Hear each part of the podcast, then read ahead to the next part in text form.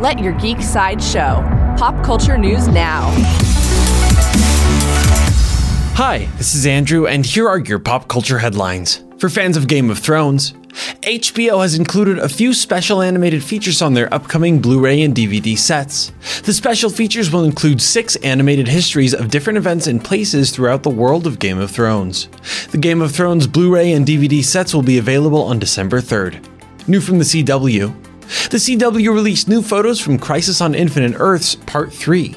The photo shows Ryan Choi, an Asian American physics professor who will take on the role of the superhero called the Atom.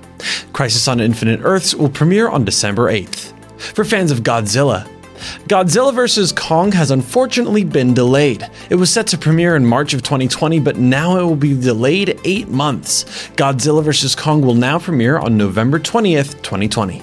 New from Pixar, Pixar released a new trailer for their upcoming fantasy movie Onward.